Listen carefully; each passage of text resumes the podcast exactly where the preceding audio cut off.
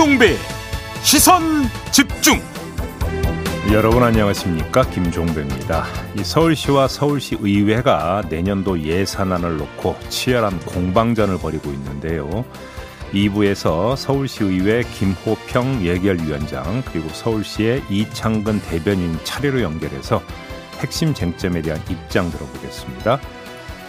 이번 주 저희 시선 집중에서는 각 대선 후보에 대해 집중적으로 알아보는 특별 기획을 진행하고 있는데요. 오늘 3부에서는 정태인 전 칼폴라니 사회경제연구소 소장에게 정의당 심상정 후보를 지지하는 이유를 들어보겠습니다. 12월 8일 수요일 김종배의 시선 집중 광고 듣고 시작합니다.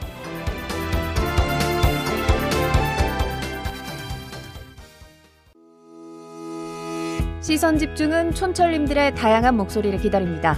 짧은 건 50원, 긴 건 100원인 문자 메시지 샵 8001번, 스마트 라디오 미니와 유튜브 라이브로도 시선 집중과 함께 하실 수 있습니다.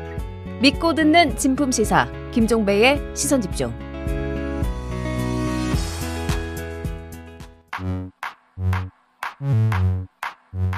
뉴욕에 뉴욕 타임즈가 있다면 시선 집중에는 JB타임즈가 있다 촌철살인 뉴스 총정리 JB타임즈 더 막내 작가와 함께 시선 집중의 문을 열겠습니다. 어서 오세요. 네, 안녕하세요. 더 막갑니다. 김영민 님이 시선 집중 때문에 아침 단잠도 멀리 보낸 사람입니다. 오늘도 좋아요 꾹, 구독 꾹, 출근 도장 꼭 누르며 시작합니다. 라고 기다리면서 아침 인사를 전해주셨습니다. 고맙습니다.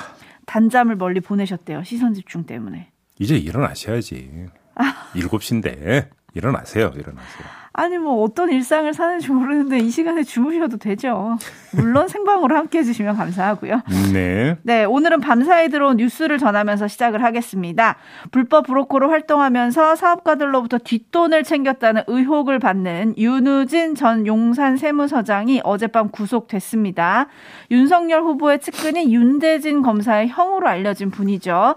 10년 전 경찰이 신청한 영장을 검찰이 6번이나 기각하고 1년 반을 끌다가 종결한 재수사가 지금 현재 진행 중인데요. 네. 윤우진 씨가 구속되면서 이 수사에도 탄력이 붙을지 주목이 됩니다. 네. 제이비 어떤 점을 좀 주목해야 할지 정리를 좀 해주시죠. 10년 전 사건을 말씀을 하셨는데 어젯밤에 구속영장이 발부된 사유는 2017년에서 18년 사이에 있었던 일 아니겠습니까? 그렇죠. 부동산 개발 사업 작가 A 씨 등 두 명으로부터 1억 3천만 원을 받아 챙긴 혐의만 일단 적용이 된 거니까 네. 10년 전 사건은 아직도 진척이 없다. 음흠. 일단 이 점을 먼저 정리를 해야 될 것 같고요. 네. 10년 전 사건이라고 하는 게 2012년 당시 그러니까 이때는 좀 돌아가는 거 아니겠습니까? 네. 그때 뭐 골프 접대 이런 이야기 참 많이 나왔었었는데 그렇죠. 어, 언론이 주목했던 점은 윤석열 후보와의 관계 아니겠습니까? 네. 그때 이제 두 가지 의혹이 제기가 됐습니다. 골프 접대 명단에 윤석열 후보 이름도 들어가 있다라고 하는 점 하나, 음. 이 의혹 하나. 또 한 가지는 대검 중수 일과장으로 있으면서 윤우진 씨에게 변호사를 소개해 줬다는 의혹. 이 두 가지가 이제 언론에 의해서 이제 집중 조명이 됐었던 바가 있는데 네. 자, 일단 구속을 시켜놓고 이러면 이제 수사의 탄력은 받을 수 있는데 과연 여기까지 나아갈 수 있겠느냐. 음흠. 이건 또 별개의 문제인 것 같습니다.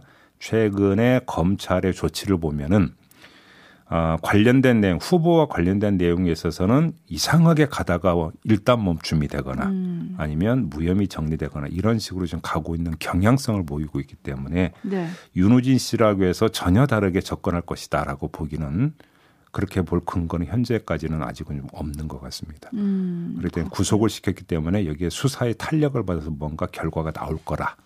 이렇게 전망하기를 좀 섣부른 감이 있는 것 같다. 이렇게만 음. 말씀을 드려야 되겠네요. 하지만 거기까지 나아갈지 요거는 좀 주목해 봐야 한다. 요 말씀이신 거죠? 예. 네, 이 사건도 지금 검찰이 2년 넘게 조사 중이라서 그러니까 2년 넘게 밑줄을 네. 그어야 되겠죠. 네, 그렇습니다. 네. 좀 빨리 속도를 낼지 뭐 제대로 마무리할지 아니면 지금 제이비가 얘기하신 대로 일단 멈춤할지 뭐 이거 좀 지켜봐야 될 것 같습니다. 네. 뉴스 분석이 함께하는 제이비타임즈 오늘 주목할 뉴스들 챙겨 드리겠습니다. 첫 번째 뉴스 오디오로 먼저 만나보시죠.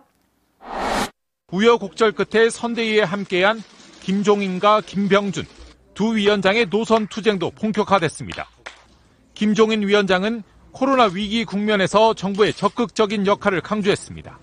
맹목적으로 시장을 믿는 사람은 정서적인 불구자라고 이런 얘기를 갖다가 한 적이 있습니다. 시장 경제 원리를 따라서 하겠다. 그러면 아무것도 안 해갔다는 얘기하고 똑같습니다. 정반대로 김병준 위원장은 정부의 과도한 시장 개입을 비판했습니다. 국가주의와 대중영합주의가 결합할 때 파국, 파산, 파멸, 나라도 민족도 그렇게 되었습니다. 김종인 위원장은 김병준 위원장의 국가주의 비판에 대해 그 사람 얘기는 신경 쓰지 않는다며 불쾌감을 표했습니다.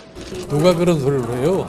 내- 내가 뭐 그런 사람 보고 신경 쓰면서 역할을 할 그런 사람 아니에요. 네. 자, 신경전이 진행이 되고 있는 것으로 봐도 되겠지요. 네. 어제 어, 회의에서도 또 이 이야기가 나왔고 그리고 나서 지금 김종인 총괄의 이야기 신경 안 쓴다는 얘기는 그 다음에 김병준 상임 선대위원장 이야기를 받아서 또 했던 이야기인데요. 네. 주목할 점은 어제 오고 간 이야기가 1라운드가 아니라 2라운드라는 거였죠. 2라운드. 예, 김종인 총괄은 5일, 어, 김병준 상임은 일종의 자유주의자고 김종인 총괄은 국가주의자로 얘기되는데 상충되는 것 아니냐는 기자들의 질문에 대해서 코로나 사태 같은 걸 맞이해서 국가가 개입 안 하면 누가 해결할 것이냐 이렇게 맞받아쳤고요. 경제에 대해 큰 상식이 없는 사람들은 시장주의를 내세워서 자유주의자처럼 행동한다.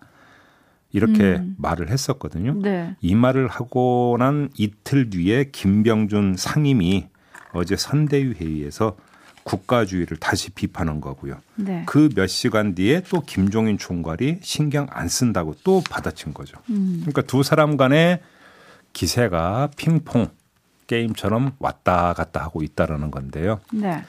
자, 그 선대위가 앞으로 제대로 굴러가겠는가를 체크하는 포인트 가운데 하나가 바로 이 두 사람이 화합을 하느냐, 갈등을 벌이느냐, 이거라고 했는데 음. 그 어느 쪽으로 가고 있는지 그 조짐을 볼 수 있는 한 단면이다. 그래서 지금 뽑은 거고요. 또 하나 주목할 점이 있습니다. 어제 노컷 뉴스가 공동 선대위원장으로 영입됐다가 독재 옹호, 여성 차별 발언을 했다는 이유로 낙마한 함익병 씨 있지 않습니까? 네.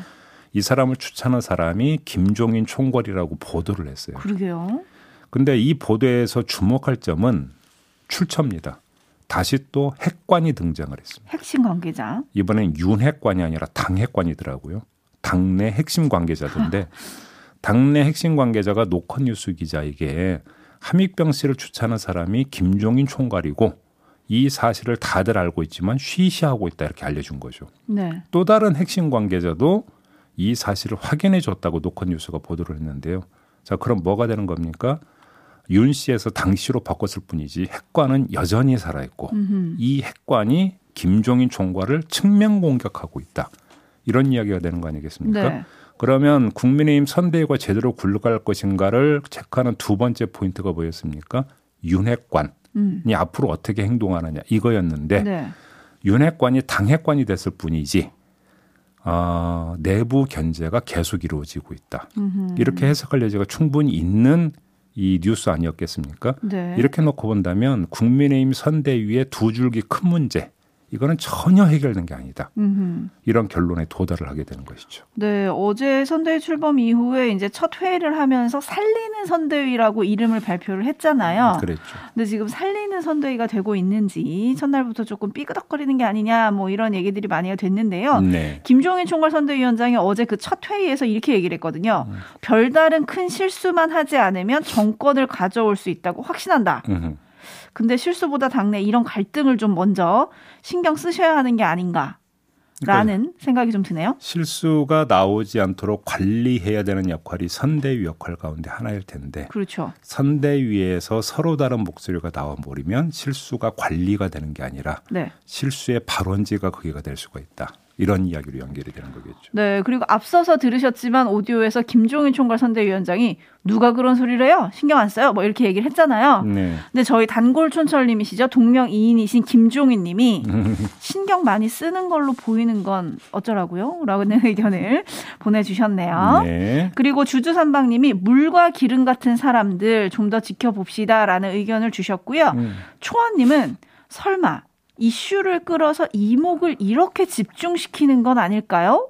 라는 의견을 또 보내주셨고요. 예, 근데 이목을 자꾸 선대위에 집중을 시키면 안 되죠. 그렇죠. 윤석열 후보에게 집중을 시켜야 네. 되는 거지. 아, 그런 의견이 또 있습니다. 8482님, 음. 윤석열 후보 이야기는 없고 김종인 위원장 이야기만 나오네요. 네. 대통령 후보는 누군가요? 라는 의견 보내주셨고요. 네. 이하나 이삼님은 사공이 많으면 배가 산으로 갑니다. 두 김 중에 어느 김이 원하는 산으로 갈까요?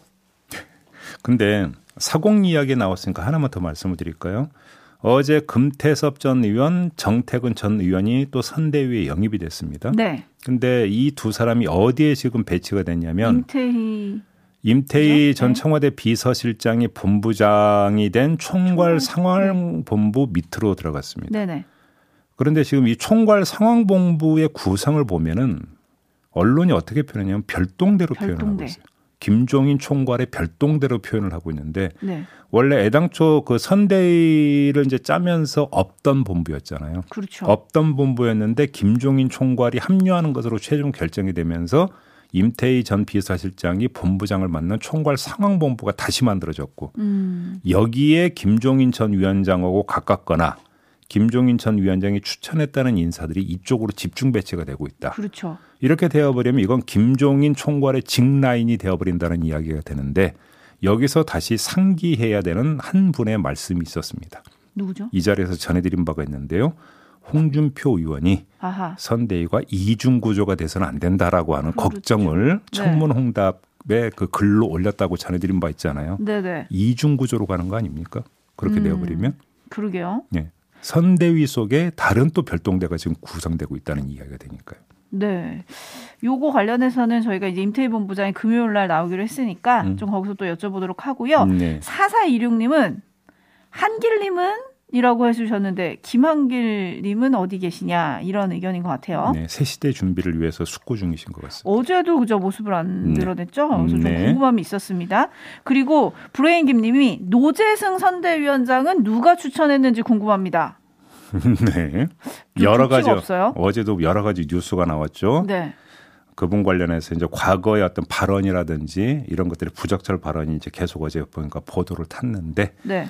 일단 그렇다고 해서 본인이 사퇴하거나 그 선대위 차원에서 뭐 처리할 움직임은 보이질 않고 그런 있는 것 같더라고요. 예. 네, 그리고 상록수님이 정리를 해주셨는데 언제 터질지 모르는 핵관이 뇌관이네요. 핵관이 뇌관이네요. 네. 아, 라, 라임입니까? 딱딱 맞는데 아무튼 지켜보도록 하겠습니다. 예. 제이비타임즈 다음 주목할 뉴스로 넘어가겠습니다. 어떤 뉴스인가요? 음, 홍남기 경제부총리 아들이 서울대병원에 특혜 입원했다는 사실을 B컷 뉴스에서 전해드린 바 있지 않습니까? 네.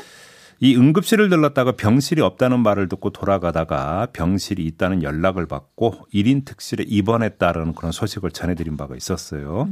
그리고 이런 결정이 내려지기 직전에 홍남기 부총리가 서울대 병원장에게 전화를 한 사실도 밝혀졌다. 이렇게 함께 전했는데 그 뒤에 김현수 병원장은 1번 입원 지시를 하지 않았다고 계속 주장을 하고 있다고 하거든요. 네. 그런데 이 차트를 보면은 입원 지시를 김현수 병원장이 했다고 기록돼 있었다고 합니다. 어허. 근데 한두 시간쯤 뒤에 병원장 입원 지시 기록이 차트에서 삭제가 됐다고 하네요. 삭제. 네. 대신에 응급의학과 교수가 입원 결정을 내린 것으로 바뀌었다고 하는데 이 교수는 또 기자에게 병원장실에서 전화가 와서 당장 불러와서 입원시켜라 해서 다시 환자를 불러와 입원시켰다고 또 말을 했다고 합니다. 음. 뭐가 진실인지 대충 그림은 그려지죠. 네. 다만 김현수 병원장은 강력히 계속 부인하고 있을 뿐인데요. 네. 자, 홍남기 부총리도 뭔가 이야기를 좀 해야 되는 거 아니겠습니까? 말을 안 해요. 묵묵부답으로 일관을 하고 있는데요. 네. 왜 입을 닫고 있는지 이게 참 궁금한데 사건이 처음 불거졌을 때 기획재정부를 통해서 해명 자료를 낸 게 전부였어요. 네. 그 뒤에는 입을 꾹 닫고 있는데 대신 입을 연 사람이 있습니다. 김부겸 총리인데요. 처음에 보도가 어떻게 나왔냐면 자식이 병원에 입원했는데 알아볼 수 있는 거 아닌가라고 말을 했다라는 보도가 나왔습니다. 그래서 편들어준 거 아니냐 음. 밤사이에 논란이 좀 됐죠. 그랬더니 밤사이에 총리실에서 설명 자료라고 하는 걸 내놓았습니다. 네. 그런 취지로 이야기한 적이 없다라고 주장을 했는데요. 음.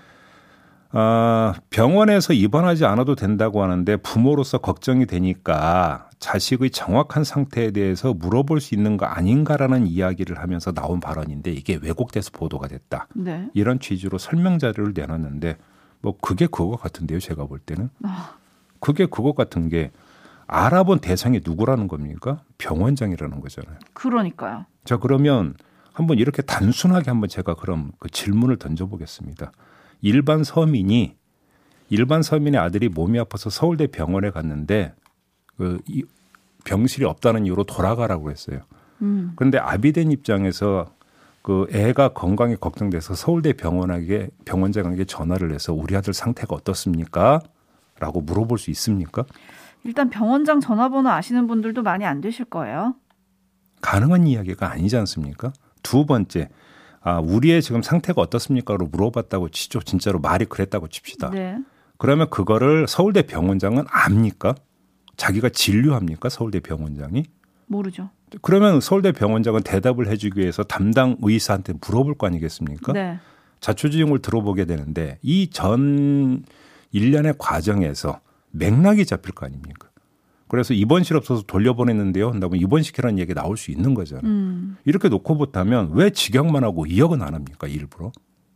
결국 문제는 뭐 표현이 어떻게 되고 이게 중요한 게 아니라 문제의 본질과 맥락은 똑같다라는 겁니다. 그러니까 총리는 아버지의 정 비슷한 이런 어떤 그 논리로 아, 홍남기 부총리가 뭘 그렇게 특별하게 잘못했는가라고 지금 이야기하는 것 같은데요. 문제는 일반 서민들 서울대 병원장 근처에 얼씬도 할 수 없는 서민들 입장에서는 그 자체가 특혜고 특권이다. 네. 이러나 저러나 다 그렇게 볼 수밖에 없다. 이걸 좀 알았으면 좋겠습니다.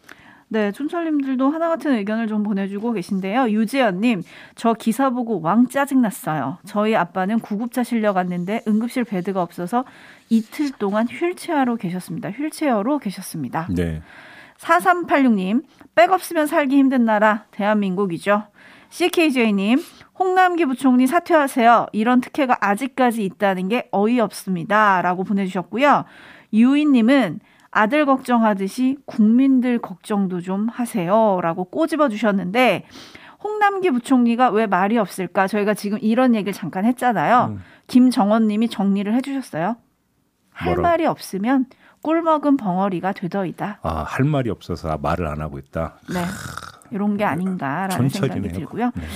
하나 더 궁금했던 게 그 어제 보도가 나오면서 총리 발언이요. 처음에 음. 보도가 나오면서 요새 문재인 정부 강요를 때리는 게 유행이 된 것은 아닌지 라고 총리가 말한 후에 음. 기자들에게 농담입니다라고 했다는데 강요 누굴 누가 누굴 때렸어요?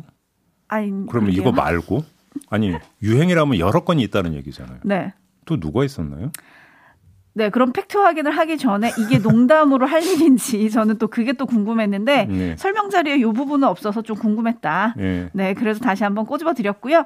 아파 찬스가 누구에게나 통하는 건 아니지 않냐. 저희가 지금 이 얘기를 입 아프게 계속 하고 있잖아요. 네. 서울대 병원이 속한 공공운수 노조가 국민 감사를 청구하기로 했다고 하거든요. 예. 그 전에 홍남기 부총리님이 깨끗하게 먼저 입장을 좀 밝히시는 게 순서가 아닐까라는 생각이 듭니다. 그러니까 예를 들어서 그러니까 그 제가 되게 높은 사람인데 제 아들이 어느 회사에 입사 시험을 봤어요. 근데 마침 회사 사장을 제가 알아서 제 아들이 그때 성적 어떻게 나왔어요라고 물어보면 그 표현을 놓고 보면 취직 의뢰는 아니죠. 청탁은 아니죠. 근데 그거를 청탁으로 받아들입니까 안 받아들입니까? 받아들일 수 있죠. 똑같은 얘기니까 그만합시다. 네. 뉴스 분석이 함께하는 제이비타임즈 다음 주목할 뉴스로 넘어가겠습니다. 오디오로 먼저 만나보시죠. 미국 조 바이든 행정부가 베이징 겨울올림픽에 대한 외교적 보이콧을 공식 발표했습니다. 미국의 선수단은 올림픽에 참가하지만 정부 대표단은 물론 어떤 외교 사절단도 보내지 않겠다는 겁니다. 신장 지역에서 위그르 소수민족에 대한 인권 탄압이 계속되는 상황에서 미국이 평상시와 다를 바 없이 행동할 수 없다며 인권 문제에 대해 중국이 조치를 취해야 한다고 촉구했습니다. 미국이 외교적 보이콧 결정에 대해선 외교 경로를 통해 사전에 우리 측에 알려왔지만 함께 보이콧하자 이런 요구를 하진 않았다는 게 우리 정부 설명입니다. 다른 나라 정부의 외교적 결정에 대해서 우리 외교부가 언급할 사항은 없습니다. 다만 우리 정부는 베이징 동계올림픽의 성공적인 개최를 지지해 왔다는 말씀을 드립니다. 좀 난감하게 됐죠. 네. 설마 설마 했는데 아니 뭐 최종 결정을 해서 뭐꼭 공식 발표를 한 거니까요. 뭐 물을 가능성 거의 없다고 봐야 되는 거고요. 이렇게 되어버리면 종전 선언이 어떻게 되는 거냐? 국내 언론 다 여기에 지금 초점을 맞추고 있습니다. 네. 2018년 평창 겨울 올림픽에서 대전환의 봄을 만들었던 것처럼 베이징 겨울 올림픽에서 종전 선언의 결정적 계기를 확보하고자 했던 청와대의 계획이 차질을 빚는 거 아니냐. 이런 지금 분석이 나오고 있는 건데요. 뭐 그렇다고 종전 선언이 완전히 물 건너갔다고 볼 수는 없을 것 같습니다. 어, 아닌가요? 한미 간의 종전 선언 문안을 놓고 막바지 협의를 하고 있다는 보도가 계속 있지 않았습니까? 네. 그러니까 문안을 그러니까 협의하고 있고 막바지에 와 있다라고 하는 것은 일정하게 진전이 있다는 이야기니까 꼭 종전 선언을 베이징에서 하라는 법은 없는 거잖아요. 음. 그렇지 않습니까? 네. 어차피 거기다가 북한 선수단은 지금 베이징 겨울 올림픽에 참가가 막혀 있는 상태예요. 그렇죠. 그래서 북한의 외교 사절이 베이징에 온다. 뭐 오기야 오겠죠. 북중 관계를 고려해 본다면. 네. 그런데 그 자리에 김정은 국무위원장이 온다라는 보장도 없는 것이었기 때문에 꼭 그 종전 선언의 어, 선포 장소가 베이징이어야 되는 이유는 없죠. 그렇기 음흠. 때문에 미국의 외교 사절이 베이징 겨울 올림픽에 안 간다고 해서 종전 선언이 완전히 물 건너갔다 볼 수는 없을 텐데 다만 뽑아서 이야기해야 되는 게 미국과 중국의 관계가 갈수록 냉랭해지고 있다는 사실 아니겠습니까? 그러니까요. 어, 미국이 문제를 삼은 게 신장 위구르 인권 탄압 문제인데 이게 뭐 최근에 갑자기 불거진 문제가 아니잖아요. 네. 계속 되어왔던 문제인데 바이든 행정부가 들어선 다음에 이 문제에 대해서 집중타를 가하고 있다라고 하는 것은 아, 중국에 대해서 바이든 행정부가 어떤 기조를 잡고 있는지를 다만 확인할 수 있는 뿐이고 따라서 갈수록 미중 관계가 상당히 날카로워질 수 있다라는 것을 뜻하기 때문에 음. 종전 선언을 하기 위해서는 미국과 중국을 함께 끌어들여야 되는 거거든요. 그런 점에서 외교적 난기류가 형성이 될 가능성을 일단 좀 우려를 해야 되는 거고. 네. 근데 그건 또 반대의 측면도 있습니다. 미중 관계가 갈수록 날카로워진다면 그만큼 종전 선언의 필요성은 더 커진다. 음. 왜 그러냐면 고래 싸움에 새우등 터지면 안 되는 거 아니겠습니까? 그러면 새우 입장에서 갑옷이라도 입어야 되는 거잖아요. 네. 갑옷이 뭐가 되겠습니까? 그 가운데 하나가 종전 선언일 수 있다. 음. 다시 말해서 한반도 문제가 미중 사이에서 현안으로 불거지는 것을 어떻게라도 막고 최소화시켜야 되는 그 방책이 종전 선언일 수도 있다. 이렇게도 볼 수 있는 거죠. 그러면 더 밀어붙여야 된다. 음. 이런 이야기로도 연결되는 겁니다. 단지 같이 모일 수 있는 중요한 계기가 되는 베이징 동, 겨울 올림픽은 이제 물 건너갔으니 좀 다른 모멘텀을 만들면 어떠겠느냐 뭐 이런 말씀이신 거죠? 거죠. 예, 예. 네, 요것도 지켜보도록 하겠습니다. 자, 이렇게 마무리하죠. 더마카 수고하셨습니다. 고맙습니다.